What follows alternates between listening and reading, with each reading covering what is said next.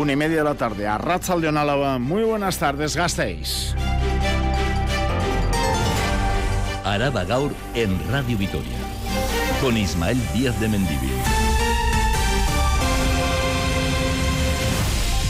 La Diputación Foral de Álava proyecta para el próximo año una capacidad de gasto de casi 667 millones de euros, la mayor de la historia. Un proyecto de presupuestos 2024 que el diputado general de Álava cree que garantizan los proyectos estratégicos de futuro. Ramiro González.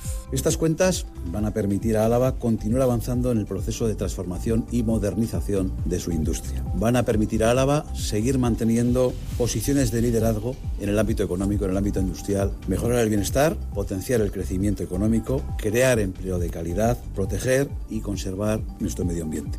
Proyecto de presupuestos que dedica 290 millones de euros a políticas sociales compartidas como 8.200.000 euros en diversas mejoras en las residencias públicas. Pero proyecto que para convertirse en realidad necesita del apoyo político de una de las fuerzas de la oposición en juntas generales de Álava, el de H. Bildu, el del PP o el del Carrequín. Mañana en la que nuestra audiencia ha sabido de primera mano que no va a ser obligatorio tener asegurados los patinetes en Vitoria Gasteiz. Afirmación del concejal de Tráfico y Seguridad, Iñaki Gurtubay, en Radio Vitoria. Sobre los incidentes ocurridos en el partido entre el Aqua y el Indauchu del sábado, ha adelantado que una de las personas autora de la agresión al portero bilbaíno está identificado. Y la vida sigue, con el aceite casi un 74% más caro que hace un año, o las patatas o el arroz un 16% más. Ánimo.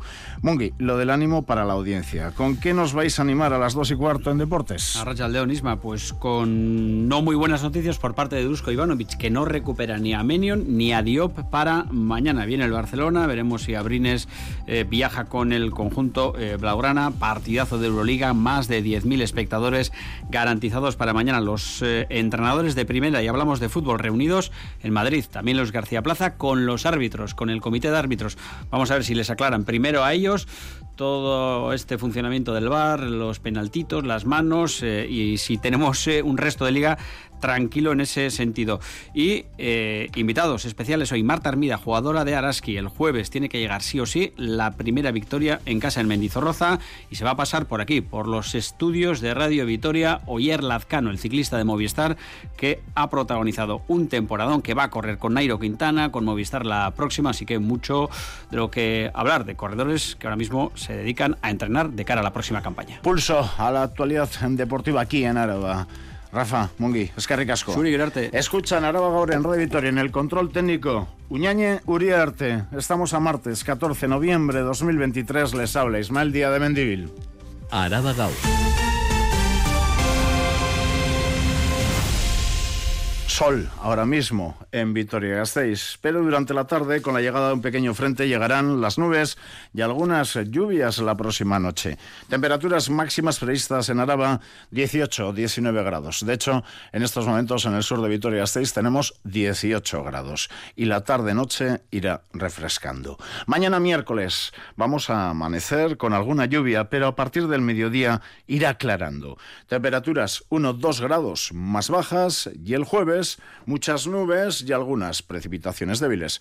En los termómetros, sin cambios. En carreteras y siempre mirando la red viaria alavesa, sin accidentes graves, según la Archancha comenzamos.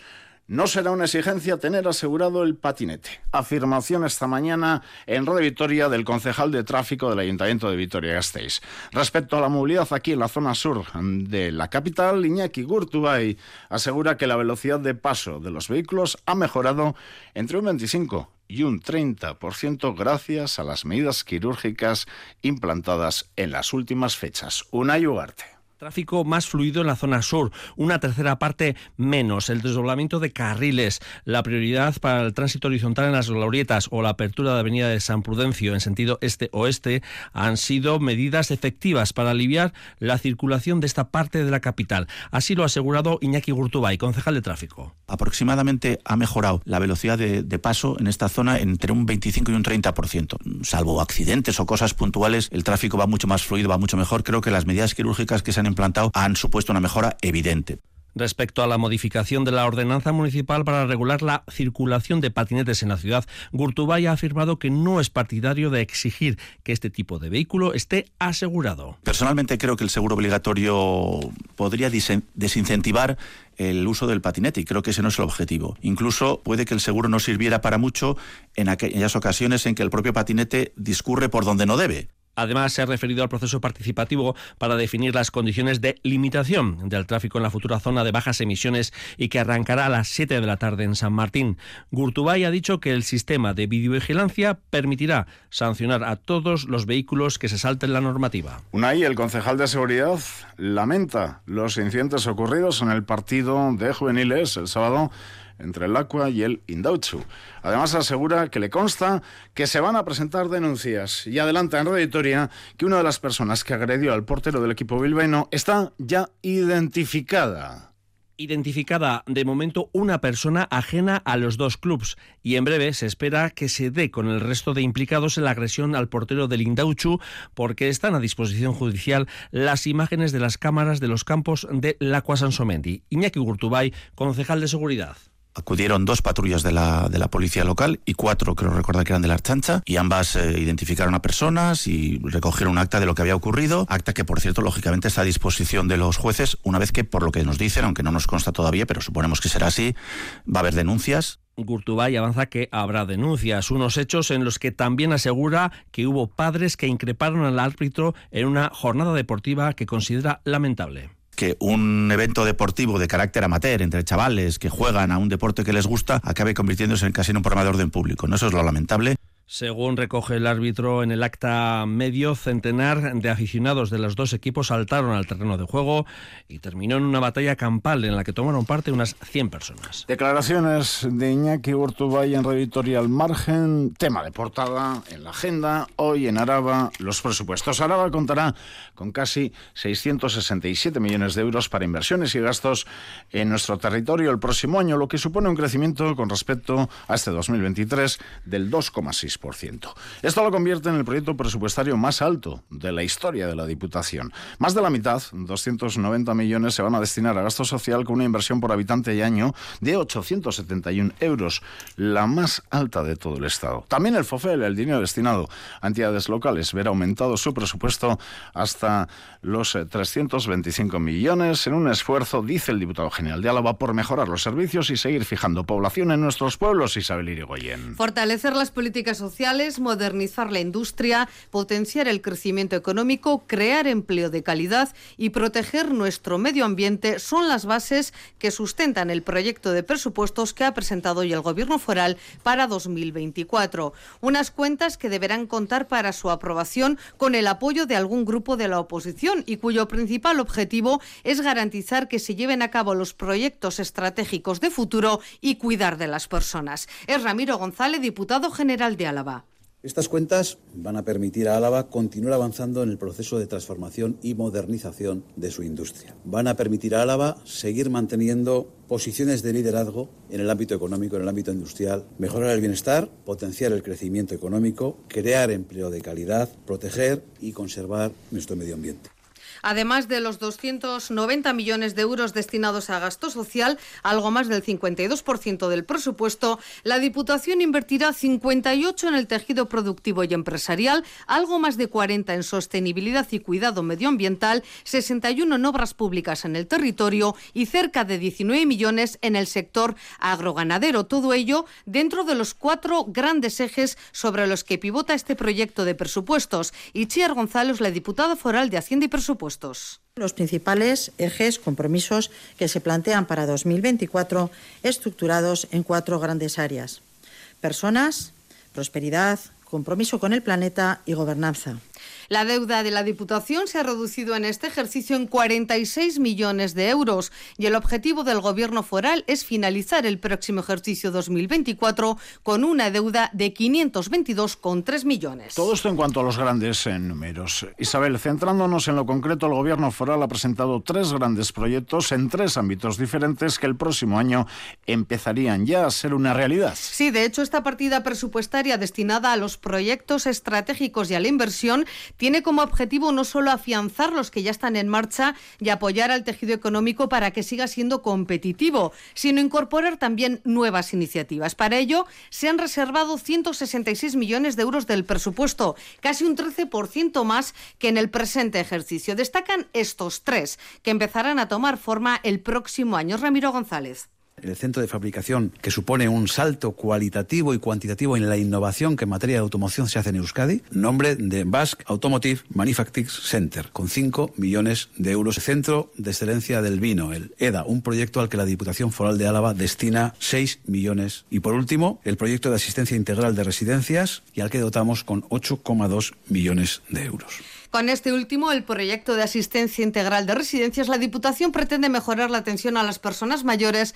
e instaurar el nuevo modelo residencial en los recursos públicos del territorio. En cuanto a los dos primeros, el Centro de Fabricación Avanzada y el Centro de Excelencia del Vino contarán con sendos edificios que comenzarán a construirse el próximo año. Como les decíamos, proyecto que para convertirse en realidad necesita el apoyo político de una de las fuerzas de la oposición en Juntas Generales de Araba el de. Bildu, el del PP o el del Carrequín. Pues bien, el grupo juntero del Carrequín ha presentado poco antes que el diputado general que la comparecencia un documento remitido al Ejecutivo, dicen, con un valor de 21.400.000 euros. El grupo plantea un aumento en las prestaciones a la atención a la dependencia, igualar el impuesto de las grandes fortunas al resto del Estado, el descuento en el transporte público, entre otras partidas. En total, 11 puntos. David Rodríguez, en representante del Carrequín. Nuestra mano sigue tendida y la Diputación Foral de Araba conoce cuáles son nuestros planteamientos, las materias imprescindibles para el acuerdo,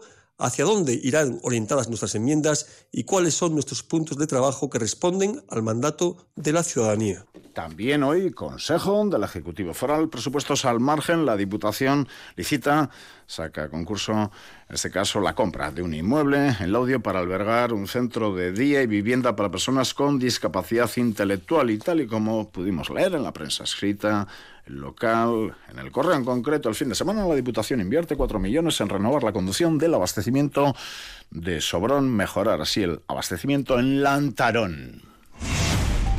Araba Gaur. Las noticias de Álava. Ayuntamiento de Vitoria-Gasteiz. Vamos con el Plan General de Ordenación Urbana. Avanza la tramitación del nuevo Plan General de Ordenación Urbana de Vitoria-Gasteiz. El documento que tiene que marcar los criterios urbanísticos de la ciudad para las próximas décadas incluso. Esta mañana se han reunido los grupos políticos para acordar el calendario en el que buscarán un consenso político sobre las más de 300 alegaciones que se han presentado a la propuesta inicial. Silvia Núñez. Avanza sí, pero a ritmo lento. Hoy primera toma de contacto. Han acordado que volverán a reunirse en varios encuentros hasta finales de año para pactar qué alegaciones recogen y cuáles no. El gobierno municipal quiere llevar a pleno el informe consensuado durante el primer trimestre del año próximo con el objetivo de poder aprobar el nuevo plan general durante, atención, el segundo semestre de 2024. Así que queda aún un largo recorrido en el que el gabinete Echevarría quiere buscar apoyos por temáticas, pero no sabemos aún cuál es su posicionamiento sobre propuestas clave para el desarrollo de la ciudad, como la petición de marianistas de construir viviendas en la Plaza Lobaina, la ampliación de la fábrica de Mercedes o la regeneración de los polígonos de Gamarra y Betón Tampoco sabemos si PSE y PNV están de acuerdo en construir más pisos en la Plaza del Hospital o en la Plaza del Arca, como han solicitado sus promotores. Lo que sí sabemos es que necesitan al menos un socio de la oposición para sacar adelante el documento definitivo que marcará los cambios y directrices urbanísticas de la ciudad para los próximos 10 años. En esta línea, EH Bildu se ha pronunciado en contra de celebrar estos encuentros a puerta cerrada y pedirán la del concejal de urbanismo para que dé cuenta públicamente de los asuntos abordados, porque recuerdan, no son cuestiones menores y podrían dar un giro de 180 grados a la propuesta inicial. Enseguida nos vamos a ir con la última hora en el Ayuntamiento de Vitoria, en Gasteiz, porque se está celebrando Comisión de Euskera y Cultura, con diversos eh, puntos en el orden del día.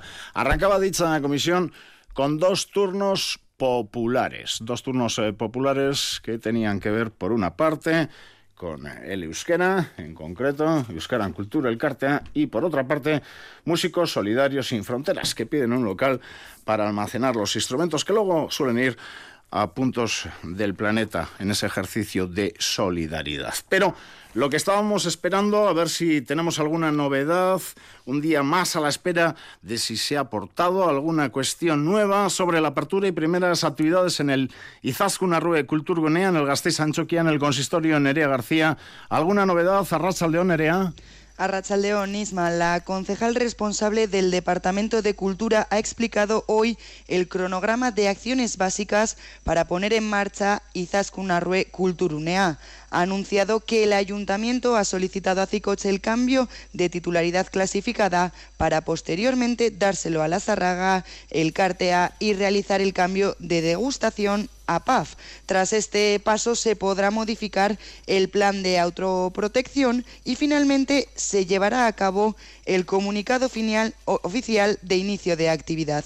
Mariana Anclares, concejala de Cultura cual creo que, los plazos eh, estamos eh, siendo estamos ajustándonos a ellos eh, como como venimos comentando en este cronograma y sobre todo lo que queremos es ponerlo en marcha lo antes posible la respuesta de los grupos de la oposición, exceptuando el Carrequín Podemos, no ha sido positiva. El Partido Popular exige la devolución de la inversión realizada a la Sarraga el Cartea y Euskal Herria Bildu, por su parte, denuncia que el programa de Euskal Guinza lleva 12 meses de inactividad. Por último, el equipo de gobierno ha subrayado que todos los avances que se den se van a ir informando en las comisiones de cultura. Menudo culebrón para la apertura del Gasteiz Anchoquia. Nerea, es que ricasco. Es que ricasco a yo. También en el Ayuntamiento de Gasteiztarra, en este caso, cuenta el ayuntamiento con un protocolo frente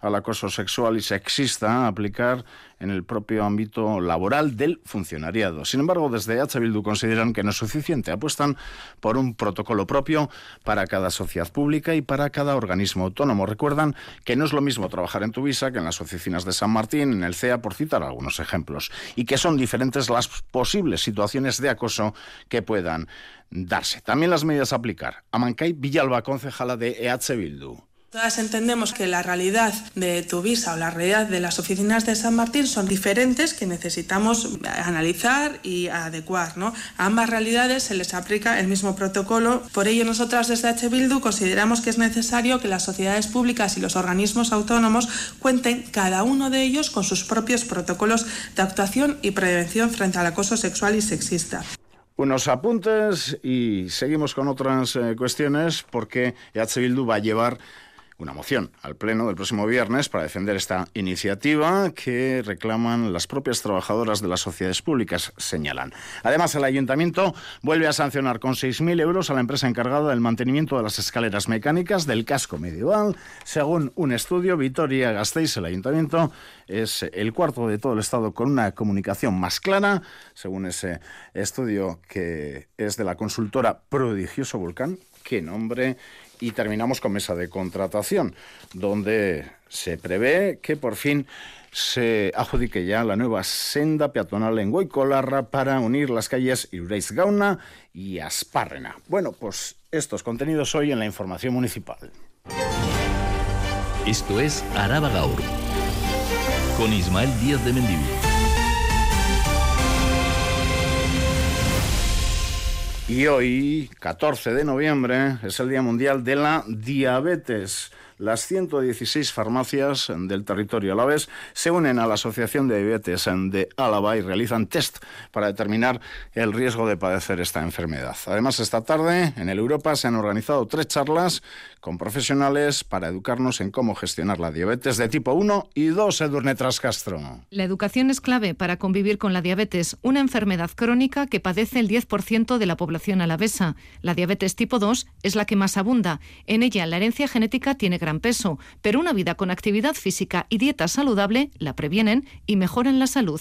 Enera Chimeno, vicepresidenta de la Asociación de Diabetes de Álava. Tienes antecedentes con diabetes tipo 2 es muy probable que tienes muchas papeletas para poder tenerlo. Sí que es verdad que si llevas una vida sana, haces deporte y demás, puedes evitar el a lo mejor que te salga, pues eso, que te salga mucho cuando seas mucho más mayor, o, o directamente no tenerla.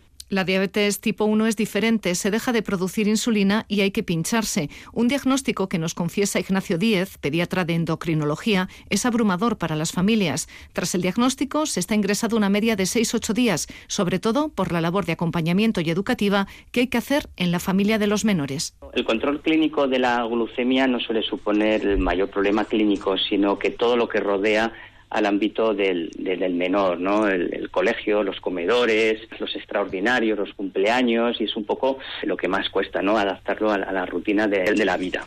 Ignacio Díez, que esta tarde participa en la jornada sobre la diabetes que acoge el Palacio Europa. Además, durante todo el día las farmacias alavesas realizan test para determinar el riesgo de padecer esta enfermedad. Otros eh, titulares. Última hora, la audiencia de Álava condena a un hombre a ocho años de prisión por intentar matar a otro y amenazar a un segundo. Nos acaba de llegar hasta la redacción. La audiencia de Álava condena a este hombre por intentar matar a otro clavándole, recuerden, un cuchillo en el cuello. Ya se lo contamos. Y por amenazar a un segundo tras una discusión en la terraza de una cafetería, Parque del Norte si no me equivoco y si no recuerdo mal, el 13 de julio de 2022. En nuestros pueblos, el Pleno de Iruña de Oca nos informa H. Bildu aprueba una moción para garantizar la integridad ambiental y la seguridad de los residentes de Tres Puentes ante la actividad de la cantera de Ascorri Gana. Y más eh, titulares con Miriam de la Mata. Los padres y madres de Casvidea, Durán y Castola piden al gobierno vasco que los alumnos y alumnas puedan utilizar el hantoki para comer la comida que llevan desde casa. El AMPA de ve como positivo que el Departamento de Educación esté supervisando el servicio de comedor, pero no creen que sea suficiente. Piden al Gobierno vasco más medidas. Una de ellas, por ejemplo, podría ser la utilización de las instalaciones del Jantoki para que cada estudiante pueda llevar su comida desde casa. Una opción que ya ha solicitado Leicastola Languille de Hernani. Iker Legorburu es del AMPA de se están valorando distintas opciones, podría ser una alternativa, pero no es la única ni quizás sea la mejor. Pero si nuestros hijos e hijas pudiesen comer, por ejemplo, ¿eh? en el hantoki con comida que llevasen de casa, pues estaría bien. Aitor Tellería, ex dirigente del PNV en Araba, ingresa en el centro penitenciario de Zaballa. Con su ingreso en la cárcel, todos los condenados a prisión en el caso de Miguel cumplen ya su sentencia. Tellería pidió no entrar a la cárcel alegando enfermedad, pero el tribunal consideró que la enfermedad que padecía no cumplía con los requisitos de gravedad necesarios. Condenado por prevaricación, malversación de fondos, tráfico de influencias, asociación ilícita y blanqueo de capitales, cumplirá seis años de condena. Laboral, el comité de Autoglass Glavista plantea al gobierno vasco que entre en el capital de la empresa para defender los dos millones y medio de euros invertidos hasta ahora. En una rueda de prensa celebrada hoy en la sede del sindicato ELA en Bilbao, han reivindicado que la empresa del audio necesita un acuerdo entre el nuevo inversor y Guardian para desarrollar el plan de viabilidad aprobado por el juzgado mercantil. Otra de las medidas importantes es la exapropiación de los terrenos y las instalaciones donde se asienta la fábrica hoy propiedad de Guardian. Miquel Echevarría, coordinador del equipo de ERES y concursos de ELA. Recordado que hay 200 puestos de trabajo en riesgo, entendemos que desde ELA el gobierno vasco tendría que entrar como capital público y recordamos que es la mejor forma para eh, dar cauce a esas ayudas de 2,5 millones de euros que en su momento dieron. Araba Cultura.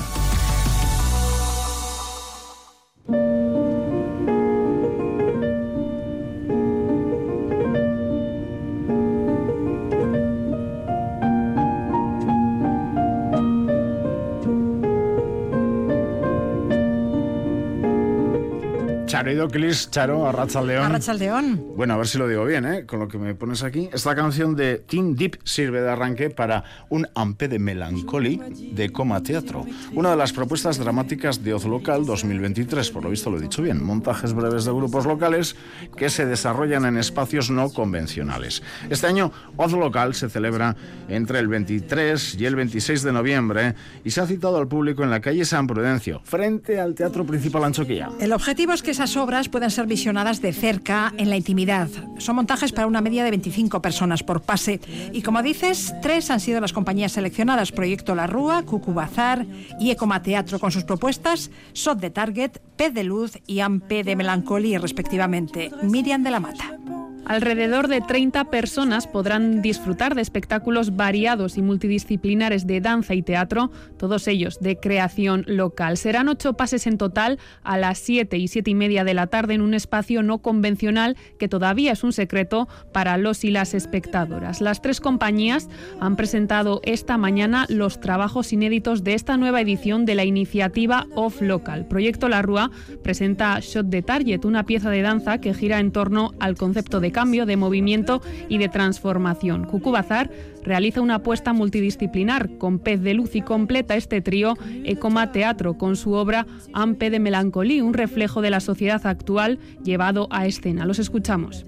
A nivel creativo es muy interesante porque en este factor sorpresa de donde nos toca no es adaptar una pieza sino es generar una pieza con una arquitectura urbana, una arquitectura específica, a lo mejor indoor, donde tiene que ir todo, ¿no? La dramaturgia en base a un espacio muy determinado y eso es muy interesante. Esta pieza es una pieza eh, en la que hay una carga muy íntima y muy emotiva, en la que hay sufrimiento y hay mucho desgarro. Está bien también, por otro lado, tener una pieza que estrenas en, en muy pocos días, tienes la posibilidad de que evolucione también. Las entradas ya están a la venta en la web del Teatro Principal. Y mañana se inaugura en la Casa Garcetas de la Guardia una exposición, quiero decir, de Ernesto Kenner. El artista gastistarra, ficado en Asturias desde 1982 y autor de las dos grandes esculturas de acero situadas en la N1, en el municipio de Aspárrena, nos presenta en esta ocasión 12 pequeñas maquetas y 10 esculturas de tamaño medio con la marca de la casa. Equilibrio, tensión, movimiento y contraste. Piezas contundentes que se interrelacionan a la perfección con el espacio que las acoge. Según Kenner, la muestra sorprende. La obra encaja muy bien en lo que es la casa. La casa es una casa señorial con unas paredes de piedra con mucha fuerza y la obra encaja muy bien. Entonces los que han acudido ya se han sorprendido. No han encontrado una exposición eh, fácil, sino una exposición que se compenetra muy bien con, con el local y bueno, hay que venir a verla. Esta exposición escultórica, comisariada por la Galería Talca, se podrá ver en la Casa Garcetas de la Guardia hasta final de mes y es probable que llegue a la capital alavesa el próximo año. Vamos con la agenda de hoy. Mañana cierra sus puertas la WordPress Photo en el antiguo depósito de aguas. Como saben, a modo de despedida hoy por la tarde entre fotos, Kukai Danza va a interpretar Guisa y en la sala Ortuño de Montermoso el doble premio Pulitzer Emilio Morenati ofrecerá la conferencia El oficio de mirar y el compromiso con la realidad. Tras estrenarse en el Congreso Internacional de los Derechos Humanos celebrado en septiembre en la Universidad de Deusto y exhibirse en Biarritz, Bayona, Donostia y Herrentería, llega hoy a Vitoria Guisa, pieza que nace de la colaboración de Cucay Dancha y el coreógrafo Martin Arriague. John May es el director de Cucay. Es una pieza muy pequeñita, de, de 15 minutos, que la interpretan cuatro bailarines y, es una pieza creada, coreografiada por Magdalena Diague, un coreógrafo de Bayona con el que hemos trabajado para realizar esta, esta pieza, un bomboncito, pero al mismo tiempo eh, diría que sanadora, muy, muy apetecible de ver. Cuatro bailarines y la voz y el violín de Maite Larburu reivindicando los derechos humanos entre instantáneas que reflejan su vulneración. La entrada es libre y gratuita hasta completar el aforo. El espectáculo dará comienzo a las 6 y tendrá una duración de 15 minutos. Y a las 7, no lejos de ahí, la Sala Ortuño de Montermoso acogerá una charla del fotoreportero Emilio Morenati. Este fotógrafo y editor de Associated Press fue secuestrado en 2006 en Gaza y tres años después sufrió un atentado en Kandahar. Afganistán. Hoy espera con ansiedad que los medios de comunicación internacionales puedan entrar en Gaza para informar desde dentro y contar lo que allí está ocurriendo. A todos los que nos dedicamos a esto nos gustaría poder estar contando ahí qué está ocurriendo para aclarar ¿no? a la gente cuál es, bueno, qué, qué está pasando, porque en realidad no lo estamos sabiendo, estamos intuyendo qué está pasando, pero, pero no hay informadores extranjeros, internacionales ahí, y hay solamente unos locales que están muy, muy desgastados ya. Hay que entrar y estamos esperando a entrar y, y esta espera se hace eterna. Su trabajo ha sido merecedor de innumerables galardones, entre ellos tres premios Wall Press Photo y dos Pulitzer, por su serie de fotografías sobre la vida de los ancianos que luchaban en España durante la pandemia del COVID-19 y por la cobertura de la invasión de Rusia en Ucrania. Soy la hija del Papa Urbano X y la princesa Es la actriz eh, Teresa Ibáñez, toda una vida ante las cámaras y sobre el escenario. Ella va a ser entrevistada por su hijo, Iker Ortiz de Zárate, hoy a las 7 en Vital Fundación Culturonea. Es una actividad organizada por la Asociación de Productores Ápica. Y hoy, pues, martes musicales, Cineforum, El Parral... Charo, hasta aquí hemos llegado. Onda izan. Berdin, Radio Vitoria.